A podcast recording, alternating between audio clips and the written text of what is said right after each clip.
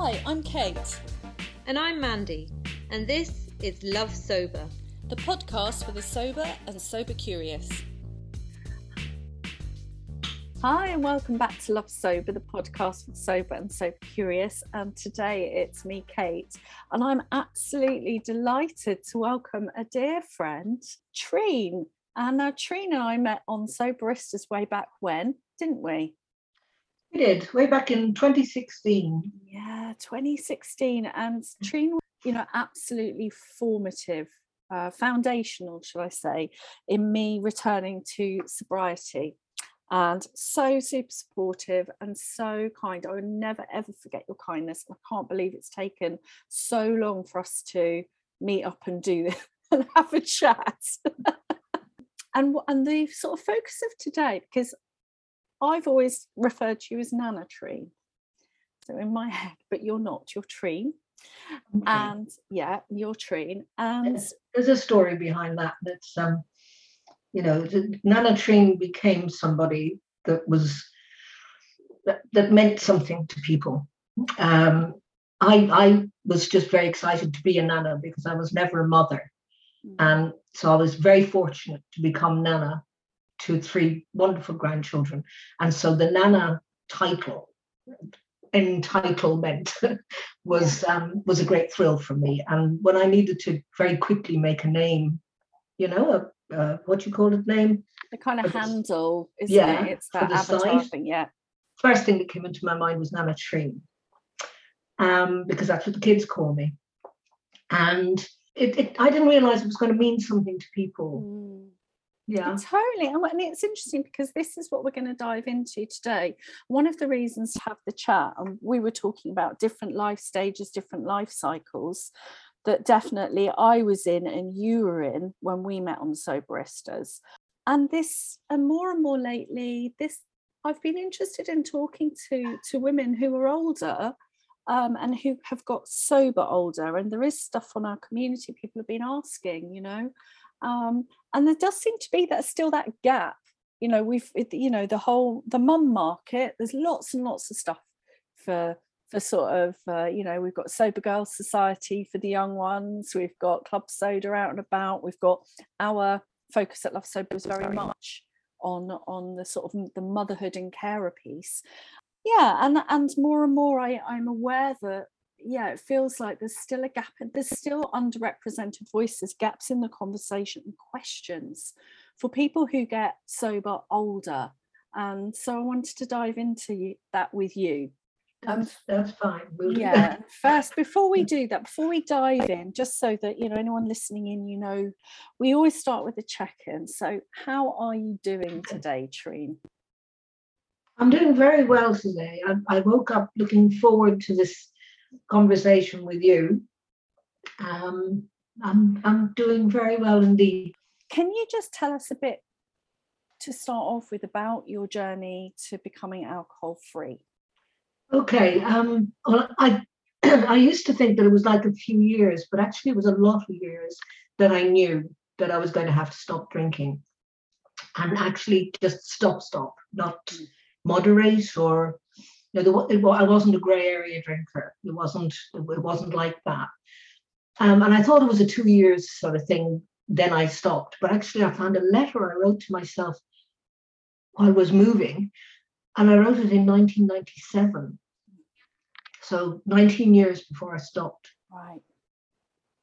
And the last paragraph was the, of the letter was, I think I'm just going to have to do it cold turkey because um, the, the, there's no other way for me. It'll, you know, I, I can't moderate. I've tried that. Um, I've given up for a week at a time, and I've tried that, and I've been so proud of myself. I've celebrated with a drink, you know. Mm. Well, you would. I mean, a whole week. Um, and so it took me another nineteen years and surgery for um, uh, breast cancer, which was was a pre-cancer condition. Unfortunately, um, it wasn't malignant, but it was. It would have been. Um, and that, and I didn't. That didn't stop me. You know, that nothing was going to stop me because life was going to be unhappily ever after if I stopped drinking. There was nothing else. they didn't, I had no idea that there was a life beyond it. And coming up to sixty, um, I, I was coming into what I called the last trimester of my life. Wow. I had to have trimesters because all you women who have babies have trimesters, so I had to have some as well. And, and so I thought, right, this is, you know, the, the length of time I have left on the planet is now shorter than the length of time that I've been on the planet. And I'm, this is a good opportunity. This is the time to go sober, see how it goes, but put everything I've got into it. You know, do it fully, wholly, mm. commit to it. And so what age were you when you went sober? I, I was fifty-nine, just approaching my sixtieth mm. birthday. Yeah. And you feel like something about that rite of passage as a woman around that time prompted that reflection? What was it that really... Um, it was actually, it was a Buddhist encounter. Um, my brother was staying in our house with his wife and her daughter from Thailand. And these women didn't drink. And these women floated. They literally floated around the house, you know. Um, they were serene. Mm. And I was very self-conscious about my drinking while they were here. And I was so self-conscious about it that I drank more. Yeah. You know, and earlier. Um, and they went upstairs early in the evening with their iPads to watch television in Thailand, you know. Um, wonderful world of technology that we can do things like that. And uh, and I kind of was glad they'd gone because, you know, their presence meant that I, I was more aware of my drinking. And it was it was that week that they were here that I decided this is it. It's got to stop. It's I'm I'm not enjoying this anymore. Mm. I was actually hating picking up the bottle and pouring it. I was actually feeling like I was compelled to do that. Mm. I had to do it, but it wasn't something that I wanted to do anymore. Yeah, it sounds like um, you were given an opportunity, that there were some positive role models around. Yes, yes. Although I didn't realise that at the time. I'd, I'd been a member of Soberistas for a while before I gathered all that together. Yeah. The the realization that that actually had a, an impact. I must tell my brother, by the way, because I never mentioned it. He'd be delighted to hear what a what a good influence he's been on me. Yeah, yeah, you can admit that. I know it's like with brothers, um, it's like, yeah, I'm not going to give you that one. You know, it's always been a bad influence, you know. Brothers are, brothers are definitely bad influences. Yeah. And so, yeah, that's interesting, isn't it? That you say that um, you were on Soberistas for a while, and it took a while to sort of put the nuts and bolts and yeah. together. Yeah. What would mm-hmm. you say you needed to put together in order to give it a proper go? Oh, um, I already, but when I joined Soberistas, I'd already not been drinking for a couple of weeks, and I, mm. I didn't drink again. Um, What I needed, I don't know. And that's what the thing that keeps me sober is that I don't know. Um, but I don't know if I've got another recovery in me. Yeah. You know, I don't know if that magic would happen again. It's like the day you wake up and you realize I'm actually going to go on the diet today, you know, and it happens and you do it and, and you lose the weight or whatever. Um, you don't really, or I'm sorry, I don't really know what, what the trigger was. Yeah. Yeah. But when it comes, it comes. And um, so, no, I, I would be very much afraid that if I drank again now, I, I would be back to where I was. Yeah, yeah, that really resonates with me because, you know, when we properly met on Soberistas, I was coming back for a touchwood, you know, please God and Goddess, it's my last, it was my last day one. And I, like I said, I always remember your your kindness on the, you know, W C A, three C W as well.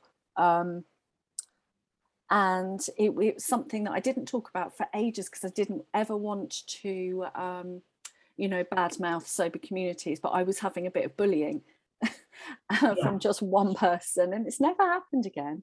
And mm-hmm. I remember that just a few people reached out to me and just said, we've got you. And you were one of those, one of those people. Um, and I really resonate with you because I felt like it was, I think I wrote about, you know, just being in the ring with Mike Tyson. That's what alcohol felt like to me. And I just didn't, I didn't know if that there was ever going to be another opportunity that I could go through that again. It was like, I, I can't, I can't, I literally can't physically pick myself up this time.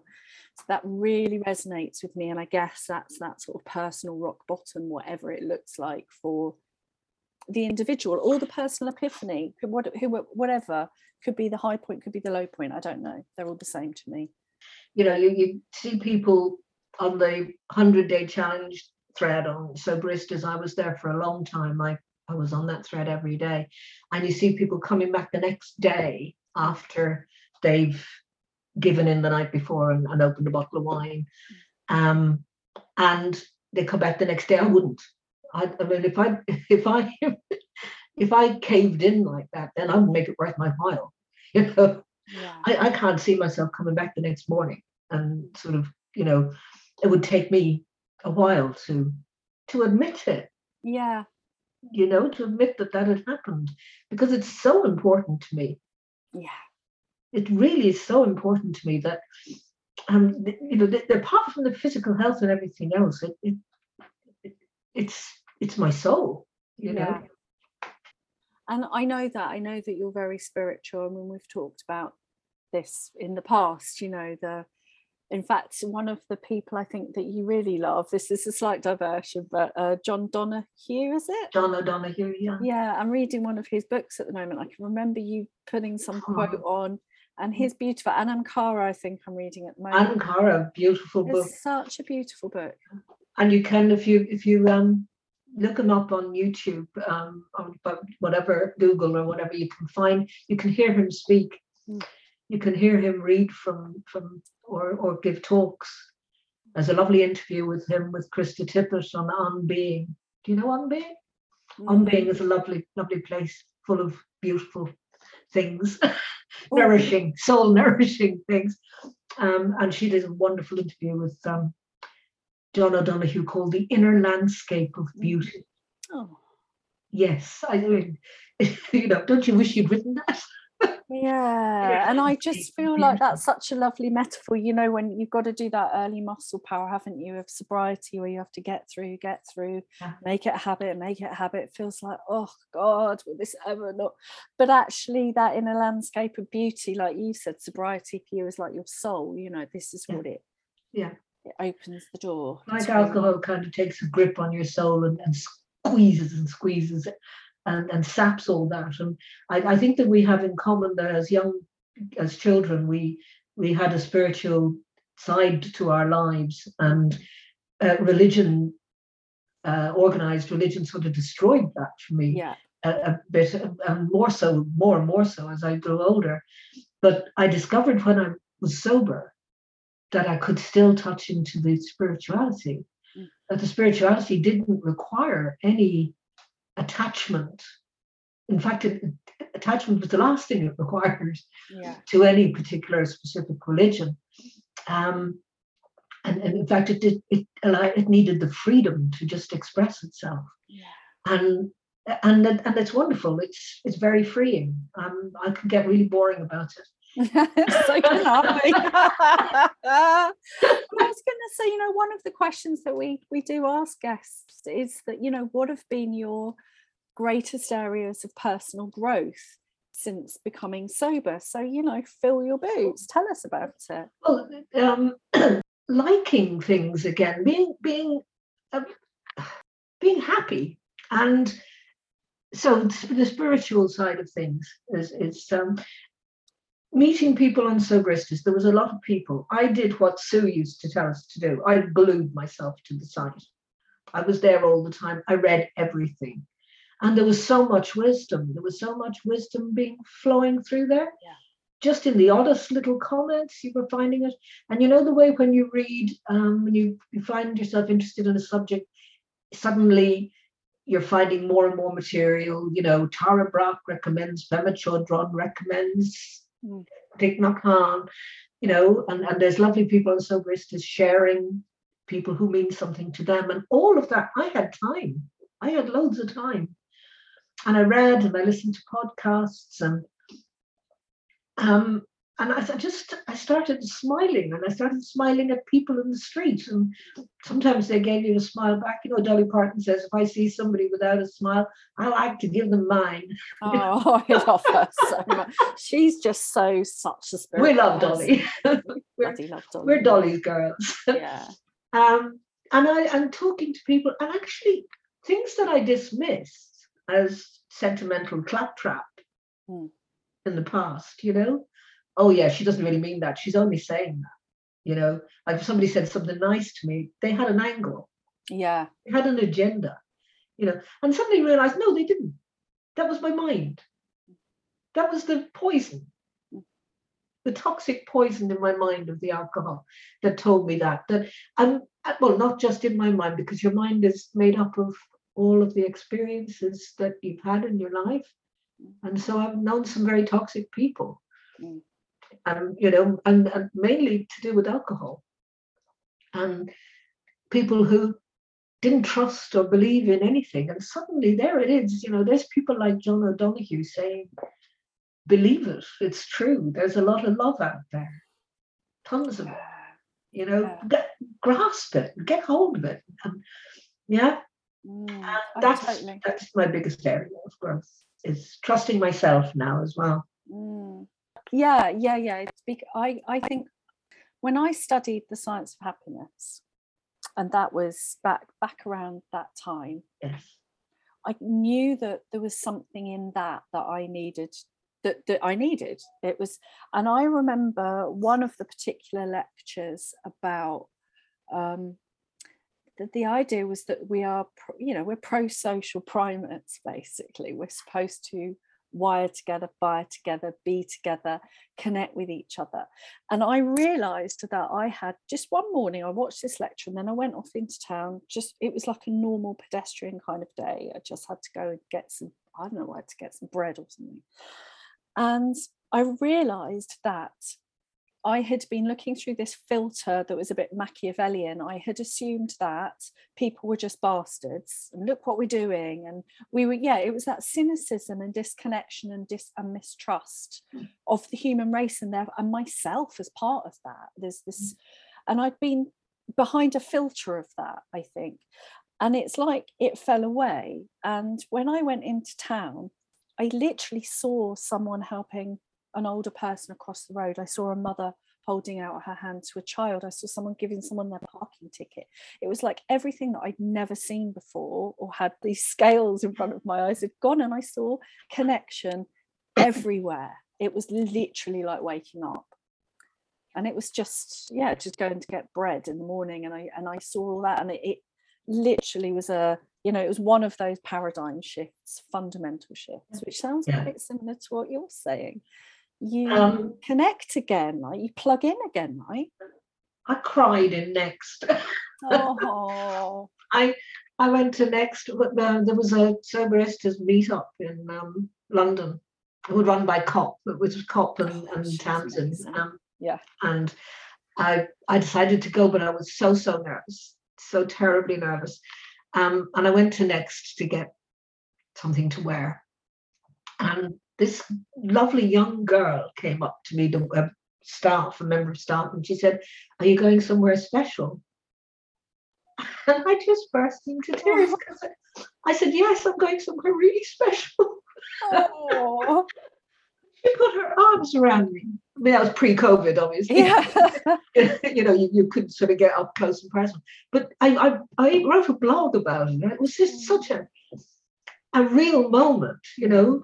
This this girl obviously recognised that, that this was, you know, this was deep emotion, and uh, it was a beautiful, beautiful experience. And um, yeah, all those sort of, like you talk, you talk about sort of what happened to you in the high street, you know, mm. they they build on each other, they layer, they layer up, and and you suddenly realise that no, people have, not all people have an angle.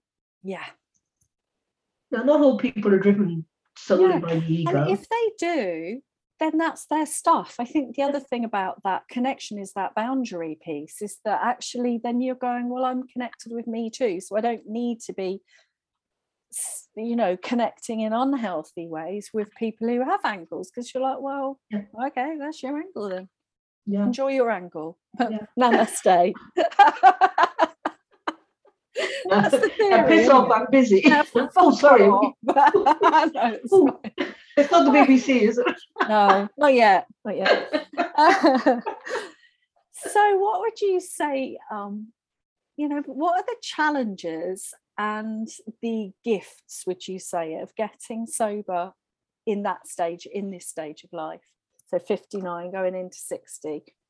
Challenges. Mm. Um trusting and trusting in it, trusting in it um, for long enough to to make it work. Um, trusting that it's worth doing. Yeah. Because you do get to a stage in your life, and you're going to get there, and all everyone's going to get there, is that you don't know how long you've got left, you know, in this incarnation on this planet. I wouldn't have been talking like that six years ago, by the way. But this, in this incarnation, because you're going to reincarnate over and over and over again. You know, I, I think that you and I met in a previous incarnation, and I might even have been your mother, or you might have been mine. But you know, it's very possible for me that that's true. But it, mm, there's definitely there's a connect, big connection. Yeah, there's a yeah, big yeah, connection and a, a, a recognition. Mm. So now I've gone off, I've spun off now. Oh, sorry. Um, you say that uh, we'll all get to that point. So you'll um, get to the stage where you don't know how much time you've got left. Yeah. And um, I took the view that it was worth trying to live the rest of it sober. I'd had a good old go at living the rest of it, the previous lot of it drunk, from sixteen until sixty, let's face it. It was a lot of alcohol. Yeah. Um, and you know, my physical health was starting to fail a bit, and it was worth, I decided it was going to be an adventure, you know, um, that this part of my life was, I wasn't going to end up sitting in a corner somewhere in an armchair um, with a blanket around me, although I love that. I love doing that. But, you know, that wasn't going to be sort of my destiny to wait out death. Mm. Uh, you know, this this part of my life, the last trimester of my life, going to be full, yeah, as full as I could make it, given whatever physical sort of issues arise with my physical body. You know, Ram Dass calls it his um, his spacesuit, the spacesuit that he needs to needed late Ram Dass to breathe on this planet. Mm-hmm. And um, he said his was a nineteen forties model, mine was a mid fifties model. Is rather a mid fifties model, so it starts to deteriorate. You know, it doesn't have all the modern sort of gizmos and, you know, um, uh, what do you call it? That, that diagnostics, remote diagnostics, and all that. It doesn't have all that. Uh, so it's starting to deteriorate. It's, I, I love it. I love it to bits. This is my body. This is what's carried me through this far, and this is what will carry me through for the rest of it. Um, so I, I I want to live it. I want to live this last trimester of my life to the full. Yeah, and I love that flip, because I know that, you know, there is part of that when we're approaching the end of our relationship with alcohol and building a new relationship with sobriety, it doesn't necessarily feel worth it. It feels like, oh God, that's something I might have to do, but I can't imagine life without it. And I love what you said about reframing it as a, you know, an adventure, adventure. Yeah. And, you know, not this kind of, you know, really that mindset is so important to not feel like it's that I'm giving something up. And that was, you know, and is it going to be worth it? Yeah. And what is, yeah. you know, so it's so, yeah. yeah. Do I have long enough left to make it worth mm. my while to be miserable? Because it yeah. really did at the beginning think, I think it thought it was going to be unhappily ever after. And that, that I did have to put that mindset in place, and it doesn't just slip into place, it doesn't just click in, and you have to you have to encourage it and nurture it, yeah and, you know prioritize uh, it. You know, the, the first week I woke up one morning and didn't want to lift my head off the pillow, because I was fed up with the same old same old groggy head, thumping headache maybe, or but just general unwellness. And then, and, I, and then I remembered I wasn't drinking, and I jumped out of bed. that's really funny. You were like, oh, this bloody I, hangover. And then you were like, hang on a minute, I don't have a hangover. I laughed out loud. I was like, well, this is wonderful. I don't actually have to be afraid to lift my head off the pillow. It's going to be okay. Yeah. And that. and that that was those things, things like that. If you could, if you could just sort of recognize them. The power of the pause, you know, Tara and the pause. Yeah. The power of the pause. You know, pause, recognize that was a little moment of, wow, hey, you know, this is worth it. This is worth it already. It's only the first week. Um, and and then letting those those things layer up, build up to being. Um, what advice would you give to somebody who is considering and, and worried about, I'd say, you know, getting sober later on? Go for it. But go for it with positivity. Um, and if, if you're later on, if you're retired, you, you do have time, you know. Uh, you have time to pursue hobbies and things that you always said you would, you know, through your life. You say, oh, well, whenever I get the time, I, I will do that. Um, so pursue it as a as a new hobby, as a new way of life. Um, and that will allow you to explore other possibilities and things like that. I mean, you know how scary it is to travel abroad and you, when you're drunk, you're drinking. You know, you're in, you're in a foreign land. You don't even know language. You don't even know parents. Yeah, that's a bit from Paul Simon, by the way. I didn't quite hear you. Broke another language, holds no currency. He is a farm boy. He is surrounded by sounds. You know, from Graceland. Oh. and and there you are, you're waking up with hangover. You don't even know where you are. You could get completely lost and whatever. But when you're sober, you can go anywhere you like. Um, and and be sure that you've got your own best interests at heart and you look after yourself and you won't wake up in the wrong bed and you won't wake up in a part of town that you don't know, you know? Yeah. Yeah. So it's an yeah. adventure. Just to think of it as an adventure. The other thing is, you know, who wants to be the drunken granny, really? Mm. You know, going to family weddings and sitting in the corner and the young people bringing you drinks. And no. No. No, no, no, no, no. No, that's not me. Yeah. It's almost, I feel like it's, I know that when I stopped, there was that that narrative of, right, I've done it for quite a long time, I was done. But there was also, I don't know what I was going to say now. I've forgotten what I was going to say. I have that effect on people.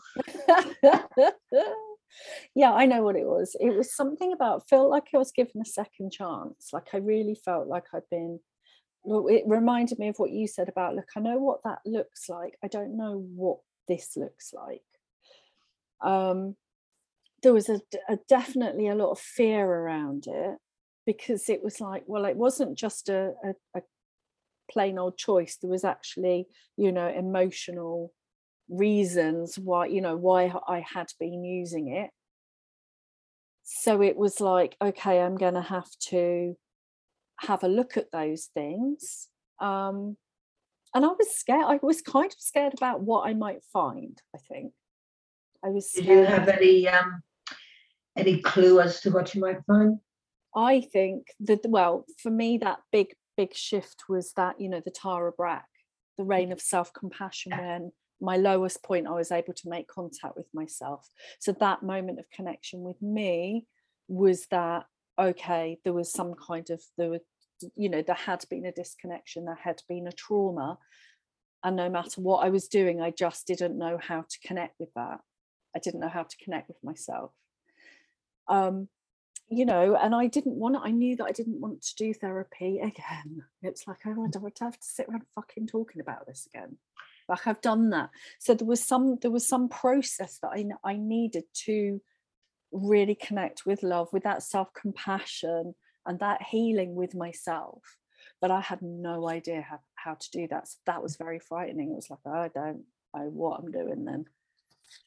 See, Eckhart taught me that I could proceed without knowing the demons, you know, without actually seeing them, because in fact, some of it could could well be sort of um, genetic inheritance, and it might even be your great grandmother's pain that came through your mother's womb, you know, her mother's womb, um, through to you. It may even be a genetic inheritance of some, or it may be the, the pain of, um, like in my case, maybe of the Irish and the famine. And mm. um, it, it may not even be personal pain necessarily. Of yeah, course. So don't, well, we're taught very much that we have to go kind of digging and fixing, aren't we? Yeah. And part of that is perpetuating yeah. that. It's almost like we're, I love what you said, we're allowed to, what did he say? Say that again.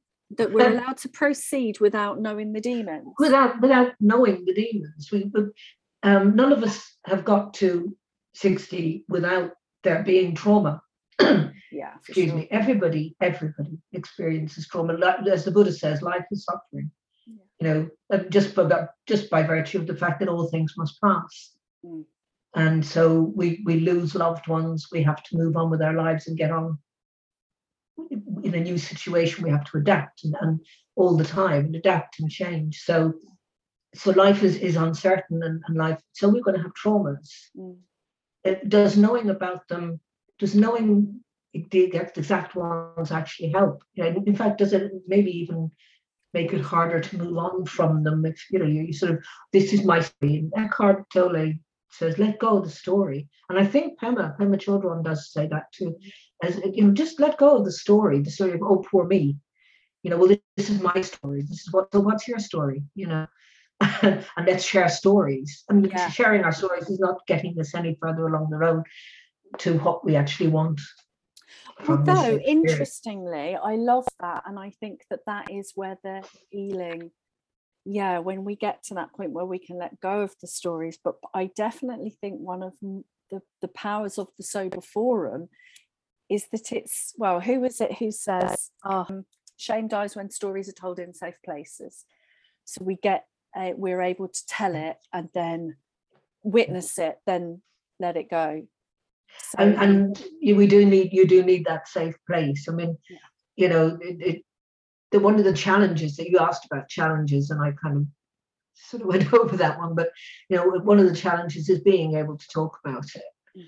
Mm. Um, and, and not being um, judged, or not people not yawning at you, you know, because with the best will in the world, they don't want to hear it. If they're drinking themselves and they're enjoying their drink, they're really the last thing they want, they want to hear is your story about not drinking. Um, and so having a safe place to have that conversation. But, you know, try telling people that you found spirituality. I mean, you know, I think you use the tumbleweed expression, don't you? It's like people just wander away from you. They back off quick when you start. So you need to find a, a, a tribe that a tribe of people that you can discuss that with as well. Yeah, for and sure. Where you feel safe to to be free in, in your um, in your spirituality. Yeah. yeah. Um yeah. You know, in all of yourself actually, in everything that makes you up, you know, the, yeah. I know that's something that I feel quite strongly at the moment. And so what am I? I'm fifty-two now. I'll be fifty-three this year. And I'm going through the menopause. Yeah, t- tell people you're menopausal. They back off as well. Don't go um, there. Yeah, no. Erma Bombeck wrote a book called I Lost It All to the Menopause. No. Feels like that some days. Jeez. But, um, what was I going to say? Yeah, I, I feel very much, I think it's part of the one of the, the the layers in the life cycles maybe is that I do feel like I I the, the words unmasking come quite a lot to me, and I think I'm quite interested in very interested in neurodiversity and realizing that in my family and genealogy, whatever, um and genetics, and yeah, that sort of the people pleasing, the fitting in, the shoehorning ourselves. And I think there's a certain amount of unmasking that goes on when you get sober. It's like, well, I'm just not going to, I don't have to do that anymore. So that's brilliant. And I do feel like that at the moment. I keep feeling like I, it's such a relief. You know, if I just go, okay, I'm going to allow myself to be as weird as I, I am. It's quite a nice sort of, um, a quite a relief. I don't know. Yeah, yeah totally. Yeah. Totally. We're all weird. You know, don't stop being weird. No, weird is wonderful. Yeah, weird, weird is wonderful. You know, one of the great things about being an elder, and I must, even when I was a drinker, mm. one of my ambitions was to be eccentric in my older years. you know, I really don't care, you know. Yeah. There's that lovely poem, and I can't. I, when I'm I, when I'm old, I'm going to wear a purple hat. Is that that's it? I'll wear purple. Um, yeah, you know, that's it. Yeah, yeah, whatever I like, you know. But you do you do conform to certain norms of society because we because that's how we connect with each other. Yeah, exactly. That's how we don't go to war with each other. I mean, it's mm. sociological. It, it, you know, we we generally speaking, we don't go to war with each other. You know, yeah. Now, unfortunately, we have a situation at the moment where there's a, an ego, such a huge ego in control, and and in, and in such a position of power. We that's why we all have to wake up. That's why we all have to sober up. Yeah, yeah, because we we could actually end up destroying the, the life force that actually keeps us keeps us taking over. But generally speaking, most of the time we all get along. Yeah, really we survive well. we because along we, yeah, because of our pro-social and our working together and our abilities to connect, we've survived. Yeah. And I didn't realise that. I always thought, oh well, it was survival of the fittest. Well, being fittest means that we are open to connection, in my book. Yes, adaptable. And yeah, yeah. And so in order to connect, sometimes you do have to yeah. kind of conform to other people's um, norms and, and yeah um, and how it, you know, like you, you know, you don't go into church and, and start sort of playing your garage or grunge music or whatever. It's not, not done. You don't do that in the church. You they know. should do that. And tell me more about, you know, I love the fact that you refer to yourself as being an elder. Tell me what you love about being a sober elder. Okay. Um, I think, it, I'm, I'm not sure who this was now. I always have to try and to go to the source. I think it was Parker Palmer, um, but it may have been anybody else who talked about what, as older people, what we have to offer, sort of thing, or what, what our duties are mm. towards... Um, and and it's to witness, to witness the younger generation, to, to witness them, to um, listen and not necessarily advise or fix or try to fix or anything else, but be an elder that they will they feel comfortable to come to, to approach and to be themselves around and whatever. That, you know, there's only two mammals, I'm getting carried away now, there's only two mammals on the planet that go through menopause. There's us and the whale. Really? Yeah, that's it. Other animals don't go through menopause, they continue to reproduce. But we um, are, are designed, if you like, to continue to nurture future generations of our children, oh, I love our that. children and our grandchildren. And, and whales do that. Whales travel in pods, and, and female whales look after their daughters and their granddaughters, and you know, and the sons as well, obviously. Don't leave them out. um, and so it, it's a sort of it's an eldering, eldering thing that you don't deny what you know. Don't deny the lines on your face. Don't deny the grey hair, because that's all part of this stage of life. This is a life stage of being an elder. And um, you haven't, you, you've sort of grown in experience, you've experienced all this stuff. You have to stand aside and let them get on with it. Mm. Yeah. But stand aside firmly and that you're, you're there, you're, you're witnessing. Yeah. And one of the things that I wrote in a blog that you particularly loved, and I'm going to read it if you don't mind. I'd love you to. It's from Parker Palmer, and it's, the human soul doesn't want to be advised or fixed or saved. It simply wants to be witnessed, to be seen, heard, and companioned, exactly as it is. When we make this kind of deep bow to the soul of a suffering person, our respect reinforces that soul's healing resources, the only resources that can help the sufferer make it through. Mm, I love that. I remember that quote so clearly. That's where I recognised you and you recognised me through that quote. Yeah. Yeah, that's so beautiful. Because, that. because my little book full of quotes mm. is um, it, it's not random. It's they're they're chosen. They're they're, they're things that spoke to to to my to the soul in me, and it's like so. by, by making that deep bow of witnessing, being there, experiencing the other person's suffering, reinforces their soul's ability yeah, to heal. To heal. And um, that, that's what an elder does. It's beautiful. It's like holding yeah. sacred space, isn't it? Firm. It's like being a firm stick in the sand. Yeah. That the life stages of the childhood life stage, the learning life stage, and then the out there. Yeah. You know, making it, working, making a living, creating a home, and everything else. And then the third life stage of backing off of that. You know, there's there's a role for you there as well. Yeah. Um, a worthwhile, important role to look forward to. Yeah, yeah. Oh, I love to it. Store up the challenges that you have faced and overcome in your life, which are there to teach you a lesson, and all those lessons that you've already learned. By the time you get to the stage of being an elder, yeah, you've got all of that life experience yeah. there within you. And don't and numb it out. Don't numb it out. Don't numb it out. Don't, don't no. numb it out. No, it's yeah. invaluable. It's, it's precious. It's it's more precious than any gold or diamonds or anything else. It's a precious resource.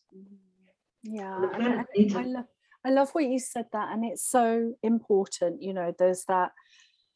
It feels like that time of, you know, we're we have to be wise and see the the messages that society, you know, and advertising give us, you know, in terms of that, and re almost like that reclaim that space, you know, reclaim it. And what I love about, I think about the online world is I do think, you know, in social media, people, you know, has lots of bad, gets bad press from so much, but it gives people voices and enables them to connect. And I think it gives diverse voices. Generally, I know some people don't have access to the internet, but people probably heard more than, sorry, say again. Which is a terrible shame. Yeah, yeah. It's, it's sad that, that more people don't have access to the internet. Yeah. And they I, can, I agree with you about the internet. Yeah, and so you can hear more, more diverse voices, you can find each other.